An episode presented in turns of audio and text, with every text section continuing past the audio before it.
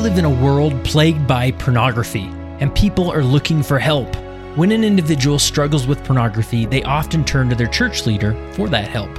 How does a leader help a person overcome the shame of this issue and start seeing positive progress? How can a leader help youth to open up about struggles with pornography? What are some lasting, proven tactics that actually make a difference?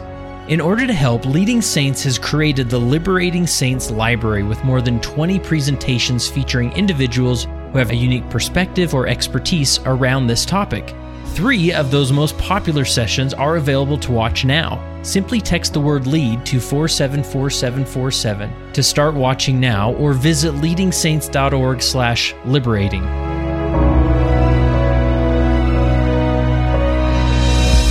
My name is Joy. I'm from Chicago. Okay, basically, yes, I'm not a member of the church, but I got to know the church and uh, the the people from the church, like Kurt and Richard Ostler, and I through the podcast and the summit. So I really, really appreciate what you've done for the church. Yes, for the LGBT community. That's great.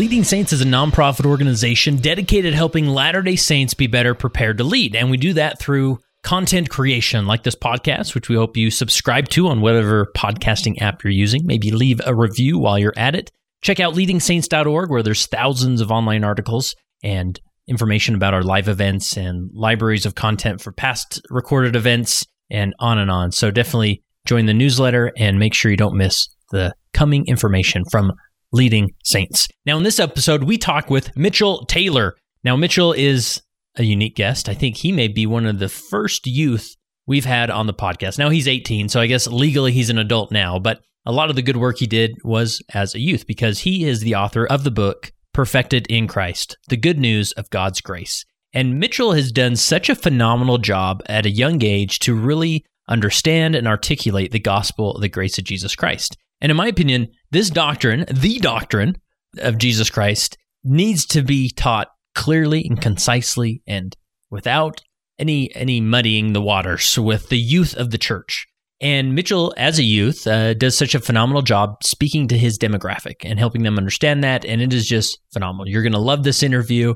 Mitch is so fun, and he's just he's 18. Like he gets it. He he know he speaks their language, and he does a phenomenal job. So here's my interview with Mitchell Taylor, the author of Perfect in Christ The Good News of God's Grace.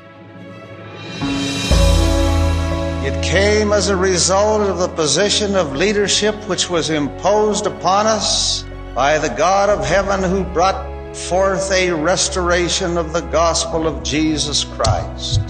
When the declaration was made concerning the only only true and living church upon the face of the earth, we were immediately put in a position of loneliness, the loneliness of leadership from which we cannot shrink nor run away, and to which we must face up with boldness and courage and ability.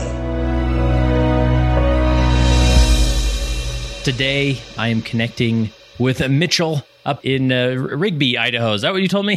yep, that's where I'm from. Small town. Nice, nice.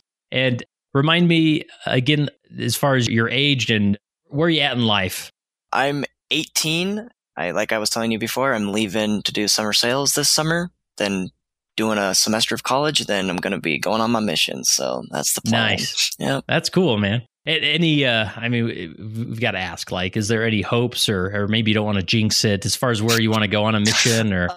If I did have to choose, I either want to go to Hawaii because that's where my dad went, and, or Australia because that's where my grandpa went. So, oh, yep. cool. Yep. Nice. And you're raised a pretty traditional Latter day Saint home, right? Yep. When jump through all the, the hoops of, of your youth experience? Um, I mean, what do you mean jump through all my hoops? Uh, like just, you know, deacon, teacher, oh, yep. priest. Yeah. Yep. Just going through just normal motions of being a Latter day Saint. Yep. Going to church, cool. preparing sacrament, all that jazz. Yep. Yeah. So this is great because we typically don't have a lot of youth on the podcast. Not that I'm avoiding not having youth, but but youth your age. I mean, I guess I mean I was the same way. I wasn't necessarily thinking deeply about concepts other than you know oh, yeah. I know the church is true and planning on a mission and you know just these general maybe more superficial approaches, which is, you know, nothing wrong with that. It's just Oh, sort of yeah. a phase of life as you're developing. But you've had sort of a unique youth experience because you you're already a published author. Yep, I know. It's crazy. I would never, if you told me when I was like 12 or 13 that I would have published a book, I would have literally been like, you're crazy, dude. I can't Yeah. write a book. I can't even write a coherent sentence. Yeah. Yeah, I would have been the same way at your age, you know. but so, yeah, I just feel so like how did it come to be? I was just, I mean, just going through the motions, right? Just going to church. And then like, I've been taught by my dad, like that we're saved by the grace of Jesus Christ. And like in sacrament meetings or in classes, I'd hear the, opposite. And I'm like, wait, that's not what I've been taught. And then every single time any of those doctrines that were contrary to that were taught, the spirit would prompt me and say, you need to write a book about this. And I'm like, what? No, I don't. Yeah. What? Why? So I just pushed that to the side and that happened for like years. And I'm like, I can't write a book. Tell my dad to write a book. He's literally the author. He's wrote like 10 books. Let him do it. And then like after a week, like finally I'm like, okay, I'll do it. I'll listen to, I'll listen to the prompting now. Yeah. And like Nice. two and a half years, hard work, lots of studying, the book came to be. So That's cool. yeah. And so, you know, I know your dad pretty well. We've we've interacted on various occasions, and he'll probably his voice will make it to this podcast at some point because he's such a dynamic uh, leader in his own right. Oh yeah. And so, d- maybe explain that dynamic of being raised with your parents. Like, how did they begin to like infuse your mind with these these more profound doctrines, or I guess I don't know if they're profound doctrines. I mean, they are the core doctrine. You know, Yep. the grace of Jesus Christ, right? How, how did that simple. that usually happen? I mean, my dad and mom, they both understand the good news. My mom at the beginning didn't, but my dad, I mean, he's champion of grace and of Jesus, and he helped her understand that. But I've been taught grace since I was like five. I mean, just from the beginnings. So I've been taught Jesus saves me. Jesus is my Lord and Savior. I trust in him 100%. He does all the saving. I trust in him for everything. I mean, he just, the comment, the thing that he taught me when I was little was called the pit of sin and it just helps to teach the doctrines of justification and sanctification. And it's in my book. But so basically, all it is is that you're in a mile deep pit and you can't get out. There's it's just concrete walls, concrete floor. You can't dig. You try to jump, dig, climb, whatever you do, no avail. You're stuck at the bottom of the pit. And then you come to this point where you realize, crap, I can't get out. I'm stuck. And then that's when you say, God be merciful to me, a sinner, as the publican in Luke. And then you look up and you see Jesus, arm extended, saying, just accept me, come unto me. And then you say, Lord, save me. He picks you up, takes you out of the pit. And that's what justification is. And that it's instantaneous. When you accept Jesus Christ and you desire your heart, you desire to follow him, he justifies you, which means that you're perfect in Christ. So you meet the qualification of the celestial kingdom because the requirement's perfection. Because Jesus atoned in Gethsemane and died on the cross, we're able to meet that requirement. Not because we earned it or deserve it, but because Jesus loved us so much that he gave his life for us. And then after he takes us out of the pit, he leads us over to a ladder. And this is because this is where we all like to get confused. Where like works come in. Well, where do the works come in? Because we don't just get justified and we just sit there and like, whoo, I'm chilling now, you know? So he takes us over to the ladder of sanctification and he's, he's with us the whole time. We hold hands with him. We climb up the ladder. And this is where like repentance and just desiring to become more like God, because that's what sanctification is. It's becoming more like God, becoming like him. And it's the struggle. We sin, we fall short, we make mistakes, but God, whenever we fall short, we fall down a few rungs. He says, that's okay. Let's get back up and let's try again. Let's just keep pushing forward and let's just keep learning, growing and becoming. Yeah. So that's basically that's what I've been taught my whole life. So That's cool. And so, was it typical? Like, uh, what what are the what are the settings like as far as just was sitting it- at the table, like family Yeah. home evening or just morning devotional, just settings like that. Or we, me and my dad, I mean, like during the book, like we would just sit in his office for hours on end, just talking about the best ways to teach it. How can we help people connect with this? Like how it makes sense because it's got to be simple. And that's what Jesus did. He taught in parables. So we're like, let's figure out parables we can use so that people will be able to understand this. Yeah, Yeah, and that's uh that's powerful. That not only just like going through the motions of reading the scriptures or even talking about the doctrines, but saying how can we how can we simplify this? You know, how could we put in a if you had to tell a friend about this so that they'd be at some level of understanding, how would that go? And that almost helps Mhm. sort of ingrain these these doctrines in your mind, right? Yeah, that's also what my dad taught me as well. Is like, what's your elevator pitch on grace? You have like 30 seconds to a minute to tell somebody what like the good news is, like what is super important, what's so crucial that you need to tell them in that 30 seconds. And to wow. me, those two things are justification and sanctification. Because when somebody understands those two doctrines, everything will naturally come. Because like that's the main thing. That's what I teach in the book is like, if people understand these doctrines, they'll never be the same. Like it's just, yeah. it's powerful. So you said earlier that oftentimes you'd go to, you know, you'd have these great discussions at home, understanding doctrines, and then you go to church and hear something different. And mm-hmm. And I don't think it was that your your dad was teaching a radical gospel or that people were completely off base at church. It's sometimes yeah. we just get lost in the communication. So what what are some of those things you heard at church that made you think like, well, that's not what dad's saying? Well, the main, the most common one, I mean, is second Nephi 25, 23. So if I'm ever in class and I teach like, we're saved by grace, there's like either a teacher or a student like, yes, but after all you can do. And I'm like, but like they're right in a sense, but the way they interpret it, it's wrong. Cause uh-huh. they like, that's one of my favorite scriptures on grace. When you truly understand it, when you look through it through a lens of grace, like it's beautiful. We're saved by grace. Even after all we do, we still how I interpret it is that even after uh-huh. all I do, I'm stuck at zero. I'm on ground zero. But yeah. Jesus Christ, he brings me up to 100%.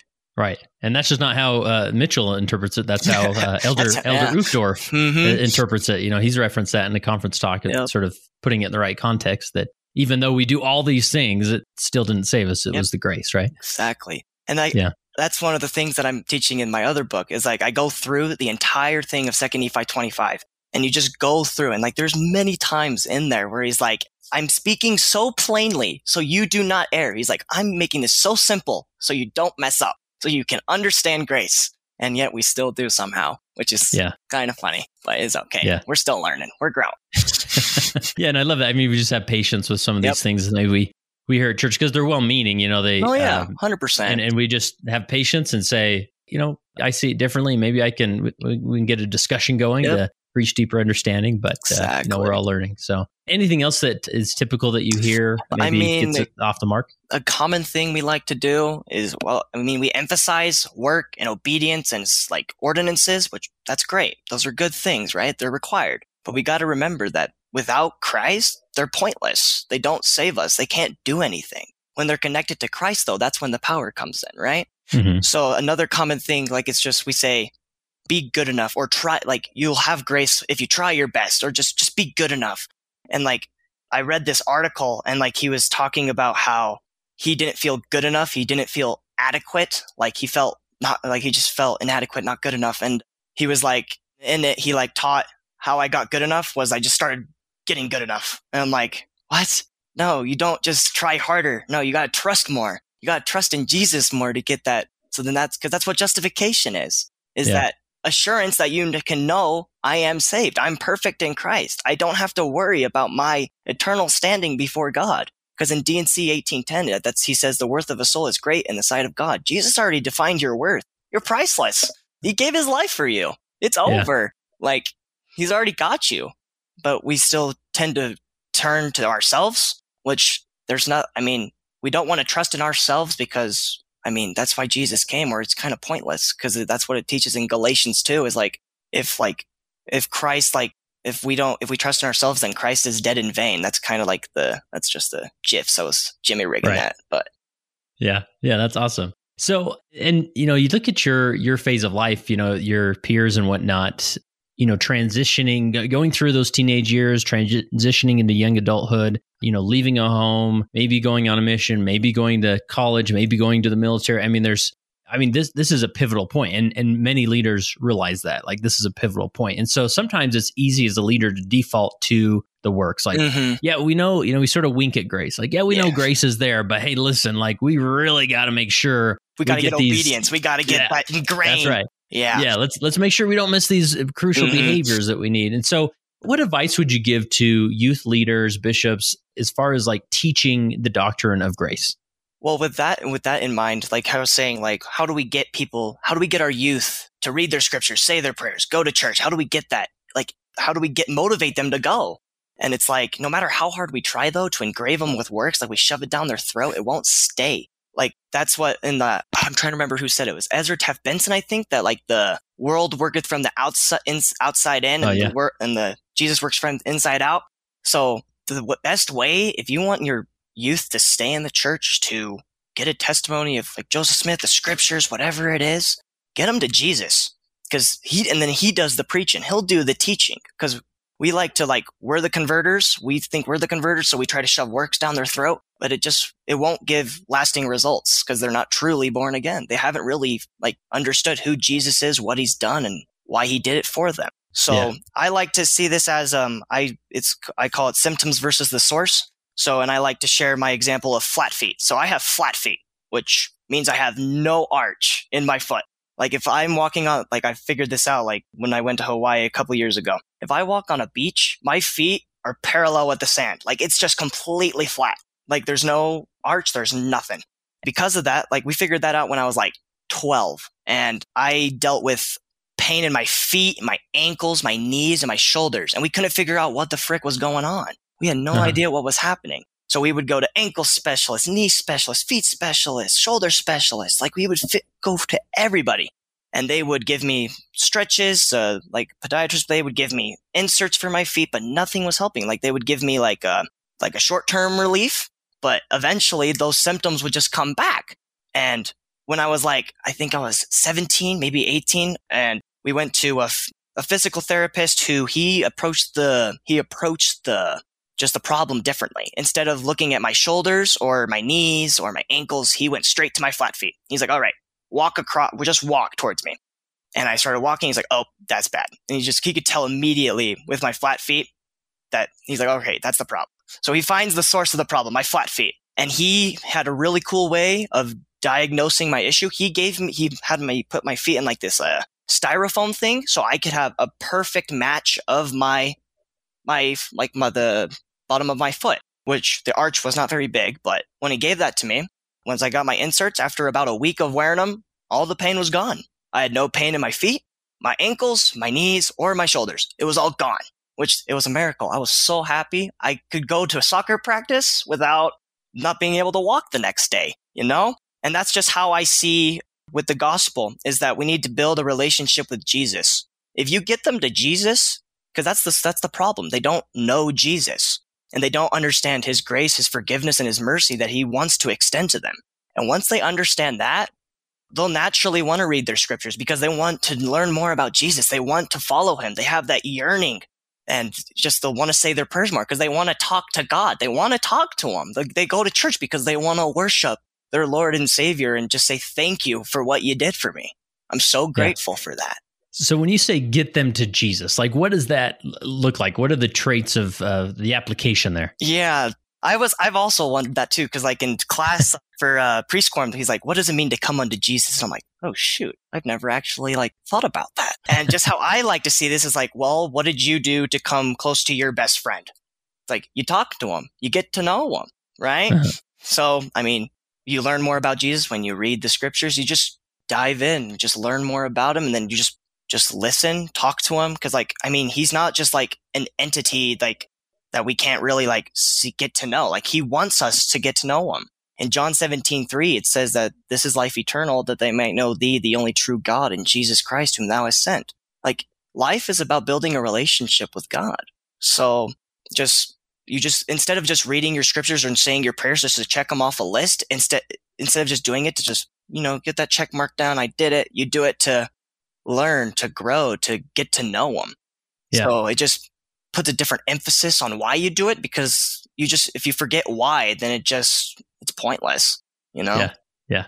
You know, one thought I've had with uh, this concept of, of, you know, getting them to Jesus or helping them understand that is, you know, in our gospel tradition, we often, you know, we highlight the the family prayer, family scripture study. Like this is these are things that should happen, right? The come follow me, I mean, there's so many, you know, prayer at mealtime, and there's there's so many things we model as parents or in a household, and these are all great. But we also have to remember these are all appendages to the core doctrine of the atonement of Jesus Christ, which is essentially grace, right? And so I oftentimes as a parent have, and I think youth leaders or bishops could step back and, and ponder over this too. Like when you consider like, okay, I'm modeling all these behaviors, which is, which are phenomenal and great and, and they need to be modeled. But how are we modeling grace in our life as a parent child relationship or as a youth leader youth relationship? And to me, it's almost more crucial for us to model grace in those relationships Amen so that. that they can then recognize it when the Savior or when God offers them grace. Because Yeah. a lot of times, I would guess in your, you know, your demographic and that young single adult demographic is oftentimes they don't even know what grace looks like. And so they don't know that they Mhm. should embrace it when they see it. So oftentimes I do this where my six year old boy, I mean, someday, Mitchell, I'm sure you'll have an opportunity to raise a six year old Yeah. boy. And it, uh, man, talk about a sanctifying experience. But sometimes it's just a bad day. Like I've, Oh, yeah. I've lost my temper a few times. Like he's practically let the house on fire. And sometimes in those days, I, at the end of the day, I say, all right, everybody get in, get in the car. We're going to get ice cream. Right. And now naturally it's like, wait a minute, like you shouldn't give him ice cream because that will like, boy. What are you that will, doing? yeah, yeah, you reinforce these behaviors. But like, no, no, no. As we eat that ice cream, we then have a discussion about grace. Like, do you know that it doesn't matter what you do? Like, I'm still God, gonna love you. God gives you ice cream. Like, Yeah. He just gives you grace, right? That's Um, awesome. And I had a youth leader on the sort of branching out on this discussion. A youth leader emailed me the other day, and he was sort of reaching that frustration that you articulated. Like, man, I can't get. I'm the Can't I'm the get him to do teacher's teacher's quorum advisor. How do I get them to read the scriptures and like it? How do I get them to get excited about a, a mission? Like they don't even bring their scriptures and they just seem like, you know, indifferent Oh, yeah. to, Mhm. to the gospel. And I basically, we, we got on a call and we had a great discussion. I basically said, well, you can't. Like that's not your job to do that. And Like that's not Jesus' way either. He doesn't yeah, exactly. force. Like there's nothing, there's not like some tactic or strategy that's just going to magically do that. So what you can offer them Unconditional grace, love. Yep. right? Grace. and in a and i realize i'm rambling here but i'm coming to a point that oftentimes in like in a if you're a priest quorum advisor it's so easy to sort of overemphasize the mission experience right like oh let me tell you about my mission i love my mission i hope all you guys get to serve missions and oh look at look at timmy you know he just he just left on his mission he's in argentina like oh man look at this picture he's loving it right Yeah. but rarely do they hear what grace sound like which is hey guys do you realize you could never serve a mission and I don't care? Like, do you realize that we're going to still be friends? Like, if you don't go on a mission, Mhm. like I'm always still here to figure out what what the next step is. Did you know you can actually spiritually progress without a mission, right? And a youth leader hearing that's going to be like, oh, like no, you, Kurt, you can't say that.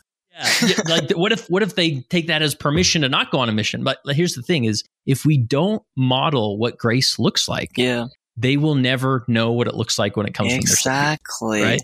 Right. No, yeah. What, uh, what, what thoughts come to mind? No, any, so, any like, additional? we just like whenever like we hear the word grace, like you can just you can just like feel the people like shh, like shh, just move up and they're like, oh, that sounds terrible. What are you doing? Yeah. You're giving them license to sin, and no, don't do that. And it's like, well, no, the the like you were saying, the worst thing to do is to not teach in grace entirely, which is what we've done, which is not that's not good because uh, that's why. So in my sur, I take a, I do a survey in my book, right? And we ask the question, we ask two questions. Do you want to go to the celestial kingdom? And if you were to die today, would you go to the celestial kingdom? And the first one, I mean, everybody, thunderous. Yes, I want to go. But then once you get to the second question, that's where you get the differentiating in answers. And only 30% that, which is grace, they understood I'm saved by Jesus. I trust in him. He's giving me this gift and I accept him as my savior. And then the other 70, they have like, after all you can do is I, oh, or the, and the main one was, I don't know. They just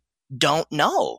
And they just, cause we view it as what level of obedience do I need to reach? And we don't know if we've met that level of obedience, but it doesn't even like, that's just a good, like good enough. Cause we, that's a common thing.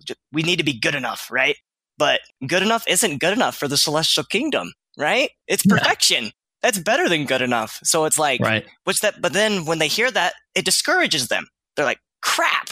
Well, what do I do? Well, great. Let me tell you about grace. Let me tell you about Jesus and his great forgiveness that he extends to each of us. But no, I just went on a tangent there. I forgot, like, what was that? Well, just say, I think we were talking about sort of that aversion to grace that some Yeah. people fear. Like, so right? I see like uh with the aversion to grace, I see three things, three main things. I mean, there's many different like differentiating things, but I see three main ones.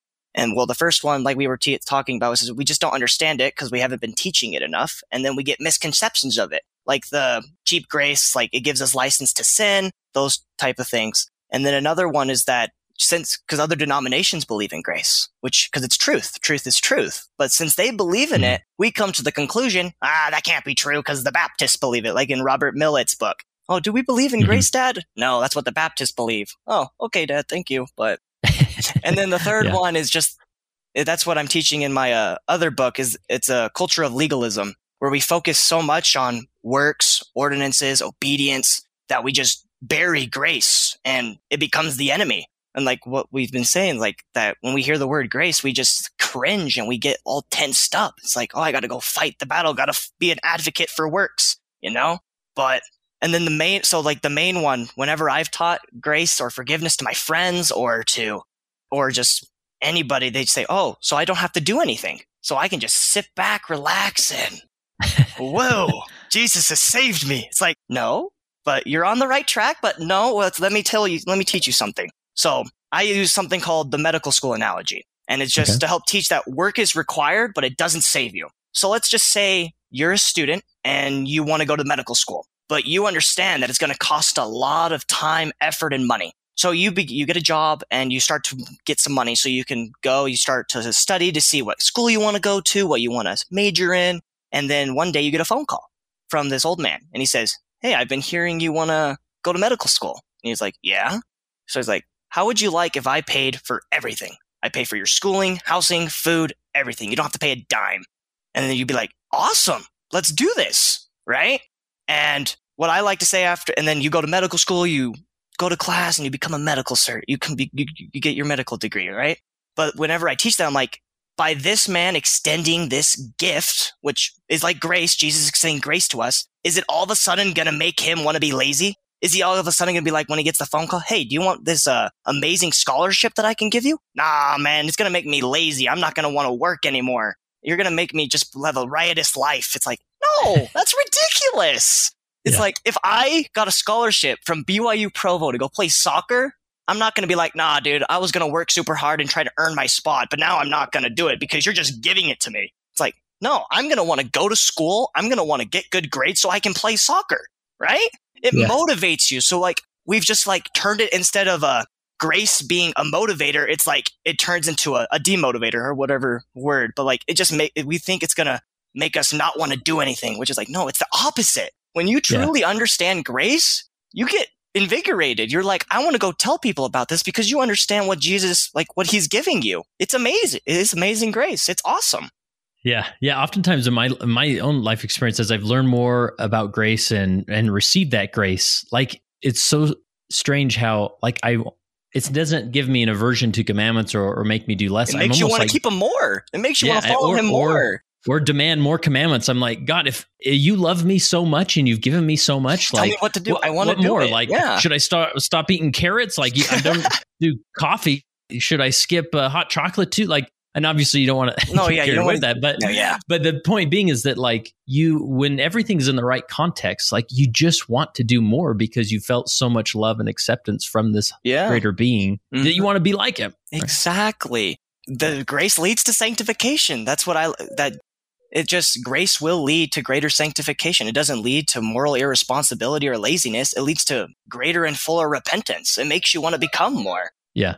Yeah, and another so with the Uh-huh. so I don't have to do anything, right? So there's another one. It's just whenever I teach, like, well, that's too easy. That's so simple.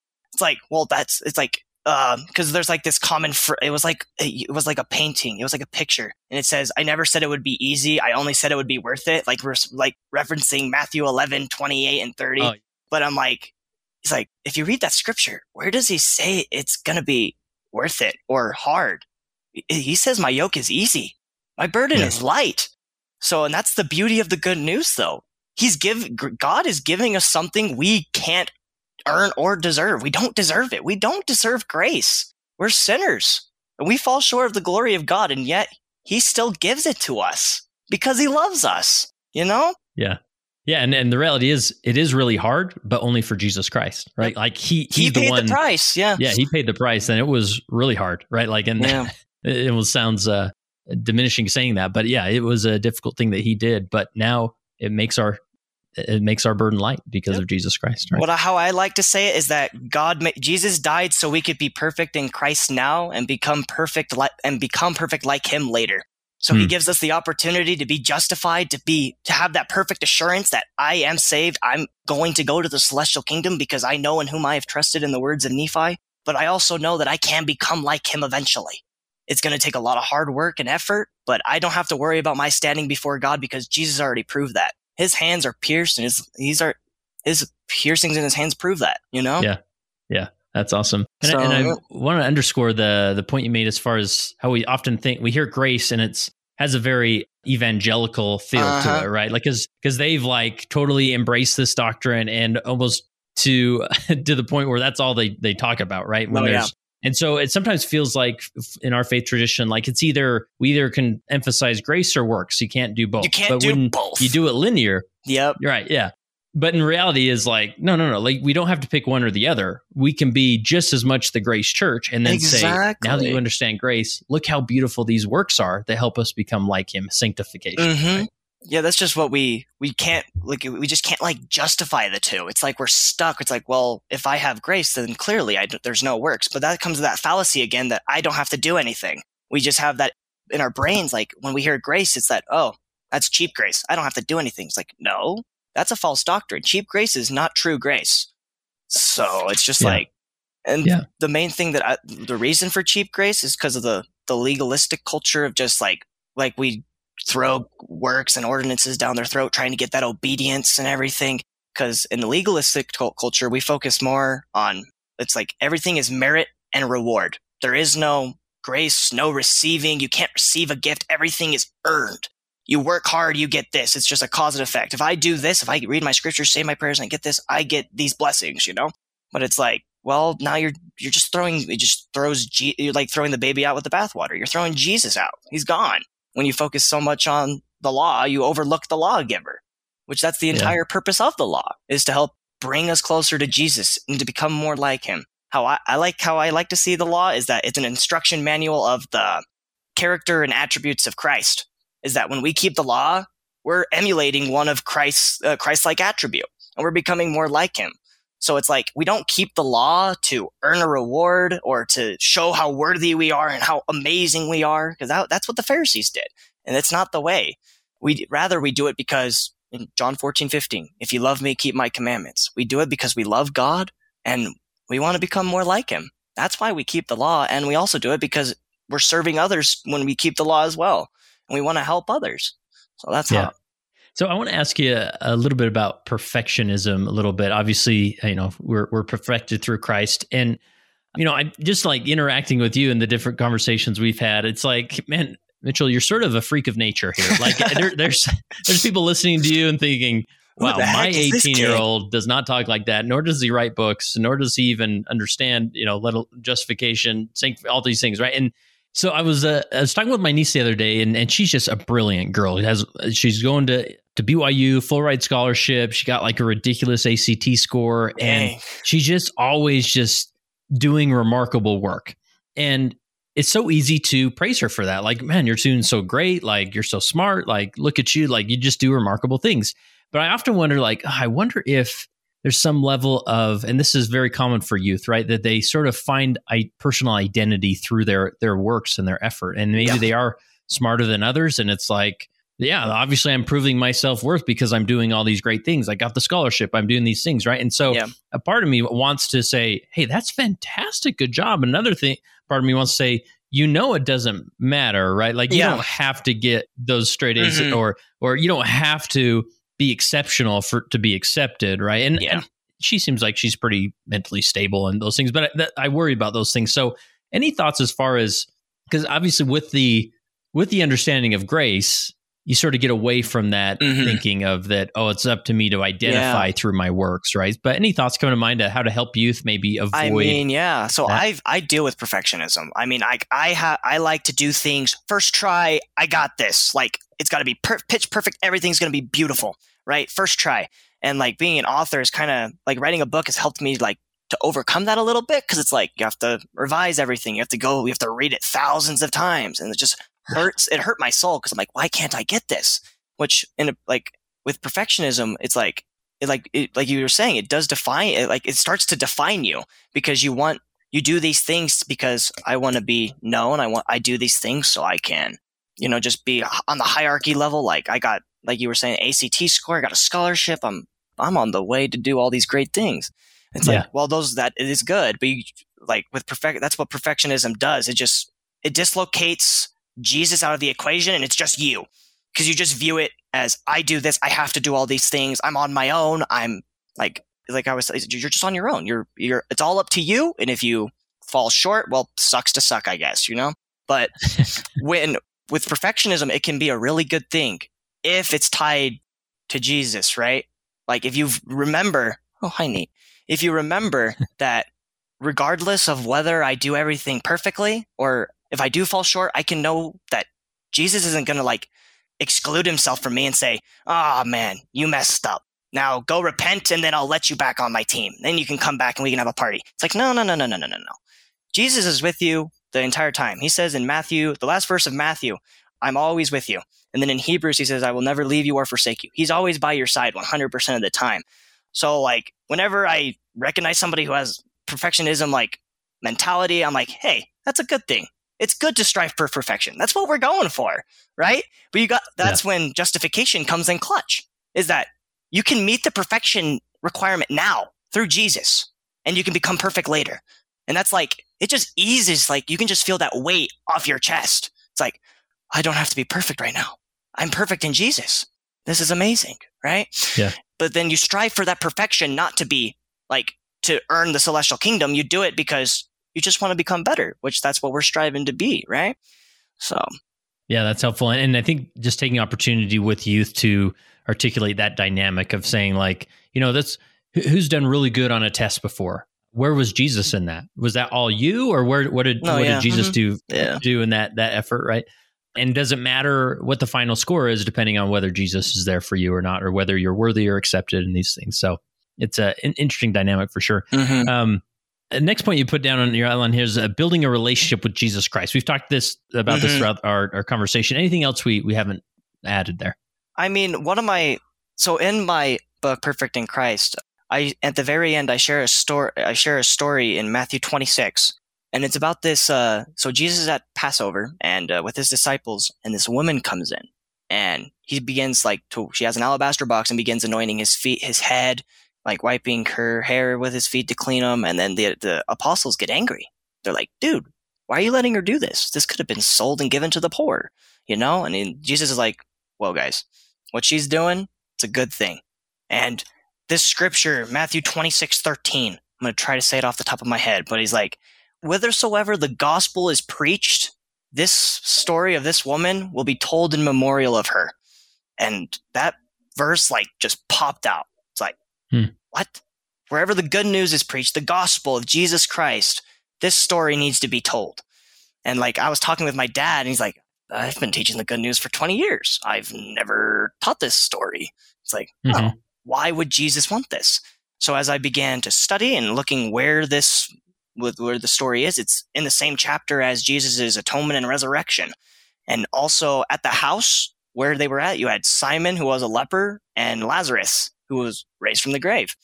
And I just began wondering, why would Jesus want this story to be taught rather than Simon being healed of leprosy or Lazarus being raised from the dead? Because I mean, those seem more important than to me than this woman washing Jesus's feet, right? Mm-hmm.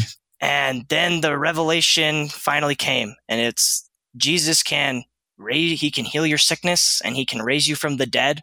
But his greatest gift is to forgive your sins. And that's what that woman, she understood who Jesus was. She had a relationship with him. She loved him. She cared about him and she knew who he was.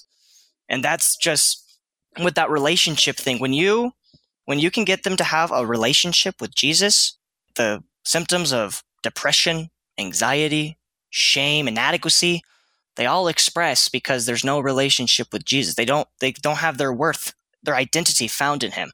It's focused on them. So when oh, I made a mistake, my identity goes down. When I don't go to church one week, oh, now I'm full of shame because now what are people going to think of me? It's like, no, I don't care what others think. I only care what Jesus thinks right? When he what he says to me, "You're my child. I died for you. Your worth is found in Christ. It's found in his blood that he shed for you, right?" So and that's just like the beauty of the good news is found in that story is that the gospel isn't just knowledge to be consumed, it's a relationship that strengthens us.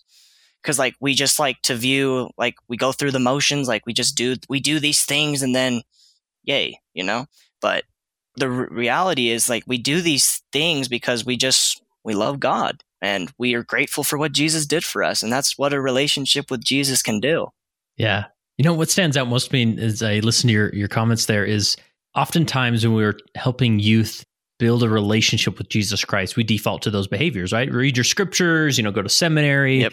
go Like, to yeah. church, you know, the old Sunday school answer.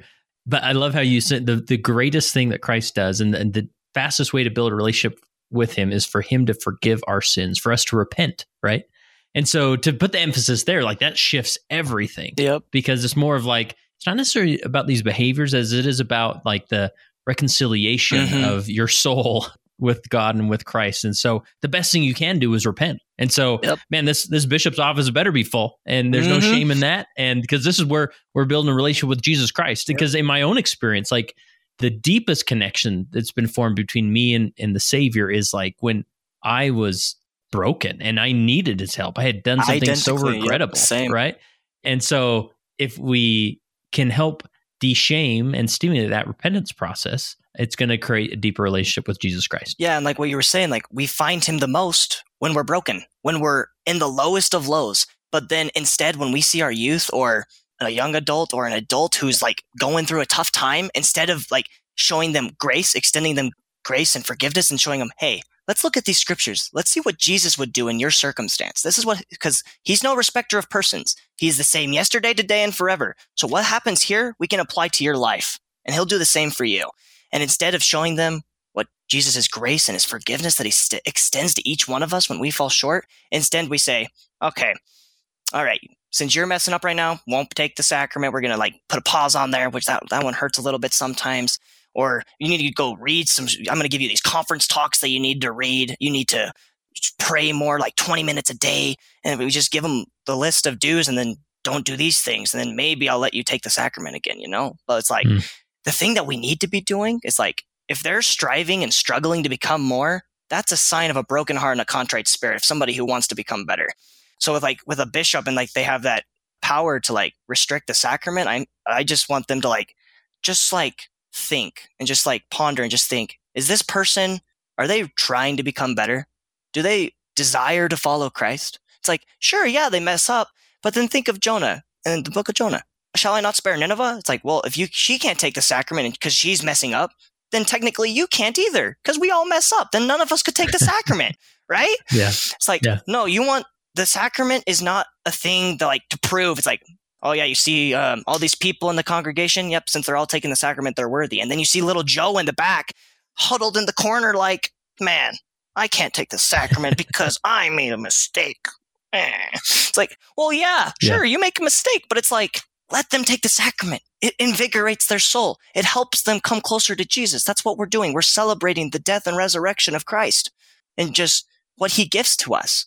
So it's like the sacrament, it just helps, it helps renew our covenants with God. It's just, just to show God, I mess up daily, but I desire to become better. And I know that even though I fall short, you still love me. You still extend grace to me. You tell me, hey, it's okay. Let's just, I forgive you. That's why I died. That's why I have these hand. That's why I have these nail prints in my hands. It's like, just repent. Don't try to do it again. And if you do, it's okay. I still love you. Just keep striving and struggling to become more like me. I mean, if they just understand that like they're standing before God doesn't change, it's not like I like to call it yo-yo Christian. It's like we go from worthy, not worthy, worthy, not worthy, worthy, not worthy, you know? But with justification, you stay worthy. You're always perfect in Christ, even though you fall short because you're in a covenant relationship with God. And that's the good news too, right there. It's that Yeah. no matter how many times I fall short, no matter how many times I don't read my scriptures or I make a mistake, well, God still loves you and he sent his son so that he could have you back with him again in the celestial kingdom, you know? Yeah, I'm glad you bring up the the sacrament uh, dynamic because that that happens a lot, and, and especially in the context of with youth, it can be incredibly shaming, can be very misunderstood why this is happening, and it can feel like a punishment, right? It That's how like, we view well, the you- sacrament now. It's like some Yeah, bishops yeah. view it as a, as a punishment. It's like, okay, well, in order to like satisfy the demands of justice of what you did, I'm not going to let you take the sacrament. It's like, well, Jesus Yeah. already satisfied the demands of justice. Chill out, dude. It's like, come on. yeah, and that's the thing is, uh, when we're ever doing it in the context of like, oh well, you know, Timmy needs a little timeout here, you know, like that. No, no, no. Like Christ took the ultimate timeout. We're there good are there. no there's, timeouts there's- with Jesus. He's already done it. He's got this, Right. man. And I, don't- I want to be clear to make sure people know that we're not saying there's it's never appropriate for No, the yeah. bishop to restrict it in ordinance. I mean, there's sometimes there's time where some a person is struggling just to find a routine or a rhythm in, the, in, yeah. a, in an ordinance uh, covenant keeping life. Mhm. And so, yeah, there may be a time there, but if it's ever put in the context or ever understood as a punishment, that's where we have to That's- sort of, all right, time out. Yep. You need to fully understand this is not to punish you. Let me talk through this because if if you don't bring explanation, they're going to default to the and think, well, yeah, this is because I've Because that's bad, the way it's so been I'm done for so punished. long that that's just the default. It's like, yep, Yeah. all right, I'm being punished for what I'm doing. It's like, well, Yeah. Jesus isn't the punisher. He doesn't punish. He already took the Yeah. punishment, right? He extends grace and forgiveness so that that enables us and it invigorates our soul to do do better. Because like, uh, Yeah. you know, with this, like that one's just like, because I've watched some of my friends like they don't take the sacrament. Like, dude, what the heck? Like, why? It's like, oh, Bishop said I can. I'm like, okay, what? And then I, you know, you go talk to him, ask him why. Well, it's just like, all right, it's all right, dude. Just know Jesus loves you. You got this, man. And some, it's all right. Whenever he does that, just know that Jesus still loves you, and like he doesn't judge you for what you're doing. Like he looks at your heart, right? First Samuel sixteen seven. The Lord looketh on the heart, not the outward appearance, right? So it's just Mhm. like if you really do desire to follow God and become better, dude, you're spot on, dude. Just keep doing that. Just keep going. All right. Yeah, yeah, love it, love it. Anything else? Uh, I- we've sort of jumped around on your Yeah. outline here, but I want to make sure Hey, we haven't good, missed it's good. anything. Anything else you'd add as far as uh, reconciling grace and works? I, we pretty well covered that, but is there anything else we missed? well, that's. I mean, we've done good. Like with the reconciling. There's one other thing I've like uh, just thought of. So it's like um, when I first came out with my book, I got a call because I was sending out stuff to like podcasts to try to get on, and they were the first one that reached out to me. And I gave him a book, and I'm like, okay, read through this, like, and then let's have a discussion, see what's like if you if it's an interview you want to do. And she called me, and she's like, she didn't even read the book. Like, uh, if she did, she skimmed through it because like her questions she asked were awful. And like the main one she asked was, why do you use evangelical language, not like Mormon language? Like, cause I use grace of Jesus Christ, Jesus Christ, and not the atonement because I don't like just saying the atonement. Like, Yeah, and, and neither does President Oaks. no, and, or President Nelson, right?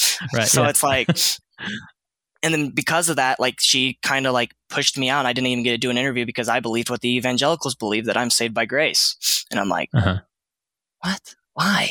It's be, and it's, Yeah. that just jumps back to like the cheap grace. Like we just don't understand that works are required and necessary. Like Jesus doesn't just want you to save you and then just sit on the couch. That's that's pointless. That's another thing I like to say that I came up with is that well, Jesus came up with it. He gave me the revelation, but I put it down on paper. But it's justification without sanctification is pointless, and sanctification without justification is impossible. So if like you break that down, so you have justification, being perfect in Christ, it's like that's not the end. You've just begun your life as a disciple of Christ. You don't just now I'm good, woo, and then you just hold your hands up like a roller coaster, and then you just go through life, and then yeah, I'm saved, right? But Uh-huh. we do. You're justified, so you can become sanctified. It's not that I'm justified, done, I'm good. No, it's a Jesus justifies you, so you can become like Him. But then the other way around is that well, you can't become sanctified without being justified because the requirement is perfection, and you can't become perfect if like we never can make it that far. So it's like even hypothetically, if like somebody got to 99% away from perfection, you're no better than little Joe in the background who's at one. It's like you're still, you're stuck. You're still not going to be able to get into the celestial kingdom because it requires perfection, right? So it's just, and that's where justification and sanctification, they reconcile grace and works. Justification, I like, it's like, it's grace. It's forgiveness. It's when you accept Christ and it's instantaneous. It can happen in an instant. That's how it works. It's like with the man on the cross, I like to see his story when he's like, Lord, see me when like I die. Will I see you in heaven? And he's like, Yep, you'll be with me in paradise. And like how a lot of people interpret that, it's like, what did Jesus mean by paradise? Does he mean the spirit world, spirit prison? Like, what's to happen, you know? And like, I like to see that story as that man on the cross, he recognized who Jesus was. No man just says, like, he called Jesus by name as Lord and Savior. Like, he, nobody just says that.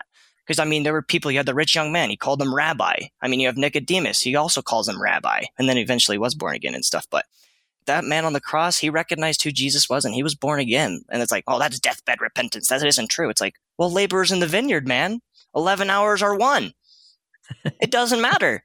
Jesus extends his grace. It doesn't matter how many hours you work because your work doesn't get you in. Jesus gets you in. So you should be grateful that this man at his deathbed accepted Jesus. Because wouldn't you want the same thing for yourself, right?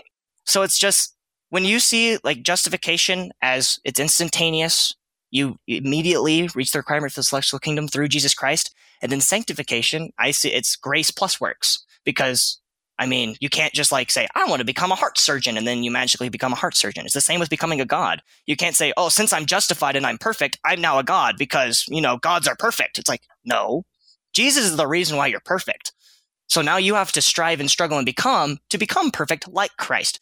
But you still got to remember yeah. your perfection comes from Christ. Just because you're perfect doesn't mean you're a god now.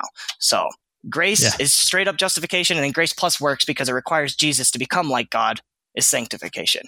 That's awesome, man. Love it.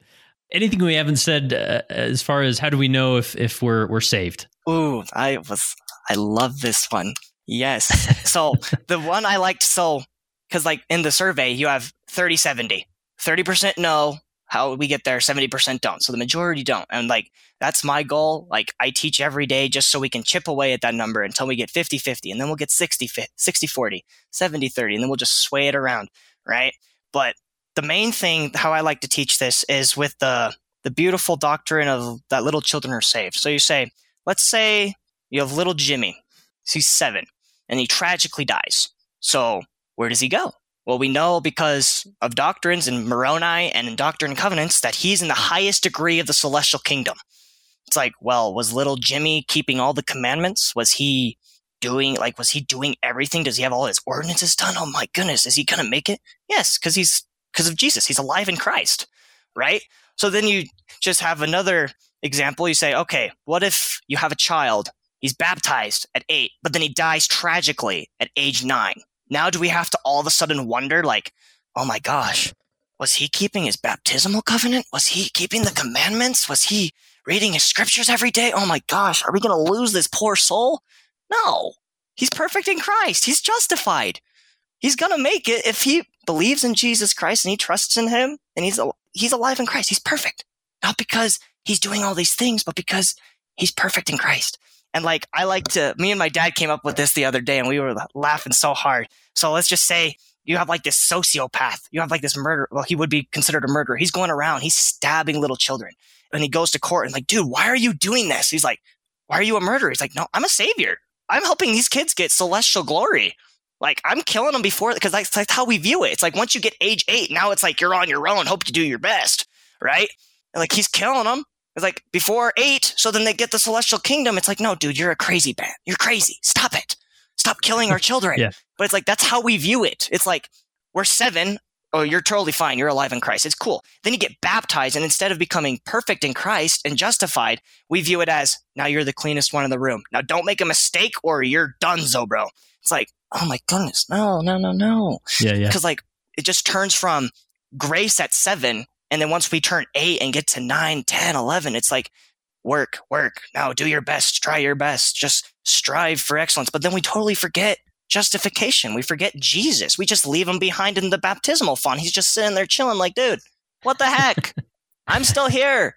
Hello, yeah. accept me, please. It's like, yeah, because essentially that font turns into a sacrament table every yeah. week that we go to, and yeah. he's just he's there every week, like, exactly. oh, glad you're back. It's like, dude, let's take care of this again, and awesome. we hope you come back next week. You exactly. know, like just constant that way. So awesome, Mitchell. Well, you're you're awesome. You know why you're awesome? Because Jesus Christ saved you. That's why you're awesome. Amen right? to that. Anything we're missing, Mitchell?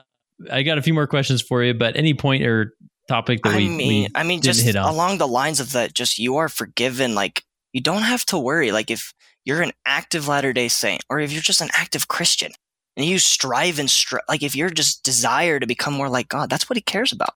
It says in D&C 64:34, the Lord requireth a heart and a willing mind. He doesn't say, I require all these ordinances or all these works until like you get you're viewed like amazing in my eyes. It's like, no, I want your heart. I want you. It's like, and once he has you, then that's when he starts to develop us. It's like he doesn't wait for us to, to reach a certain level of obedience and then, okay, now I can work with you. It's like, no, no, no. I start with you as little, little sinner over here and you stay sinner, sinner, sinner, and then perfection.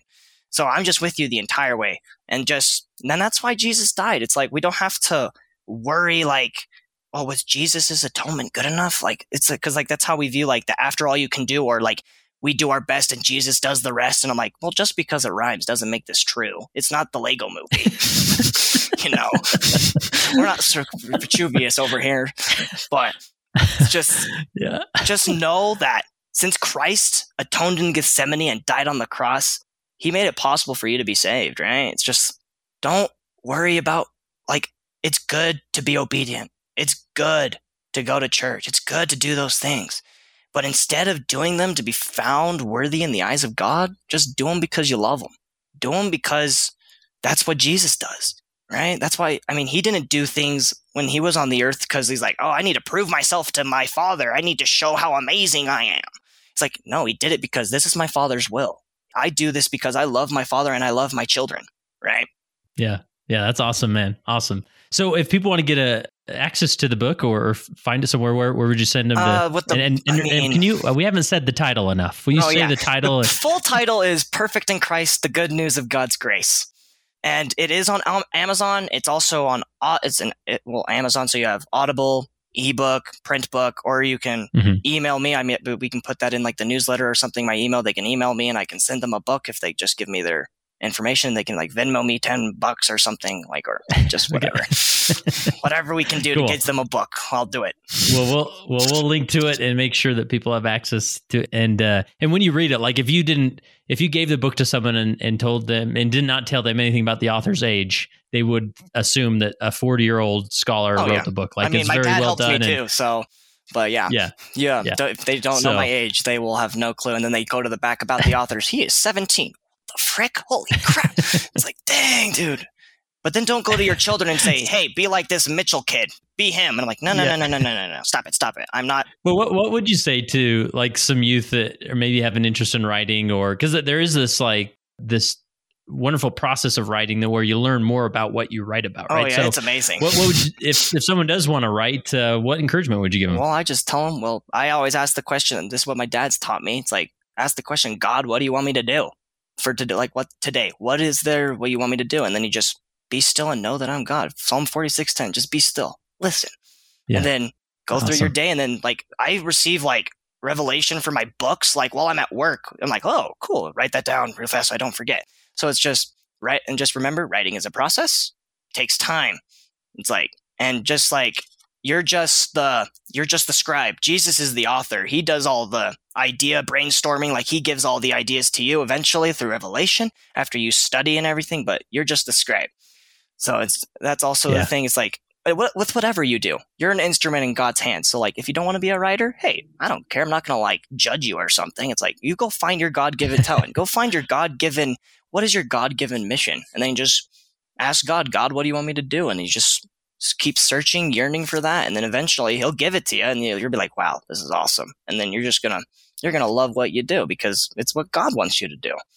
Yeah, love that. So, uh, Mitchell, the last question I have for you: If you were in a room full of youth, and uh, what encouragement would you give them about the doctrine of grace? Oh man, I would first say my favorite scripture, Romans five eight. While we were yet sinners, Christ died for us, and it's just like we always get from our leaders to like like we were saying throughout the entire thing. They want us to be obedient. They want us to do all these things, right? They want us to go to church, and it's like, yeah, I tell them, guys, our leaders aren't here to punish us.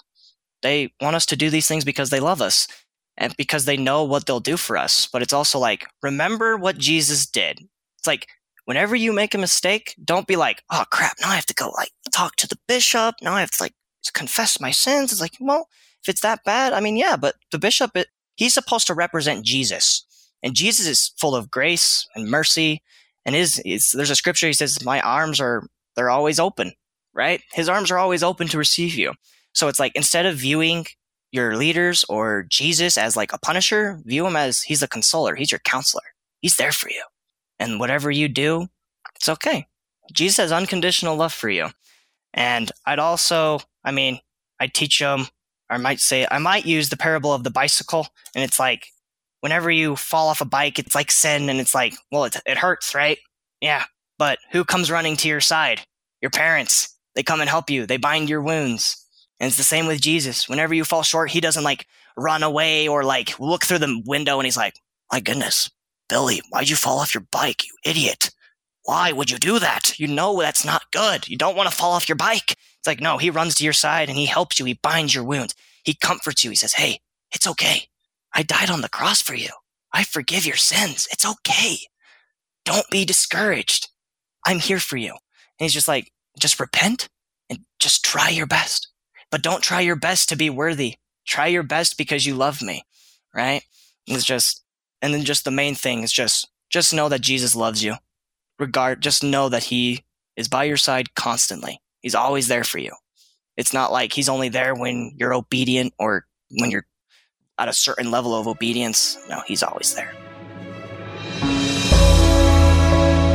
That concludes my interview with Mitchell Taylor. Definitely check out his book, Perfect in Christ The Good News of God's Grace. I will link to it in the show notes so you have that available to you. And would you please share this with other youth that you know, or youth leaders, or bishops? Like, this is such a phenomenal interview to help articulate the gospel of grace or the doctrine of grace in the communication style of youth, right? And Mitchell does such a great job just speaking to them and, and talking them through this and, and speaking in examples of, of their real world, right? So, big shout out to Mitchell, the good work he does. There's a mission president somewhere in the world that is going to be blessed by having Mitchell in their mission for sure. So, again, share this with somebody that you know, and that helps us uh, get the message out about what we do at Leading Saints and exposes people to more of this content. And remember, text the word LEAD to 474747 in order to access the three most popular sessions of the Liberating Saints library.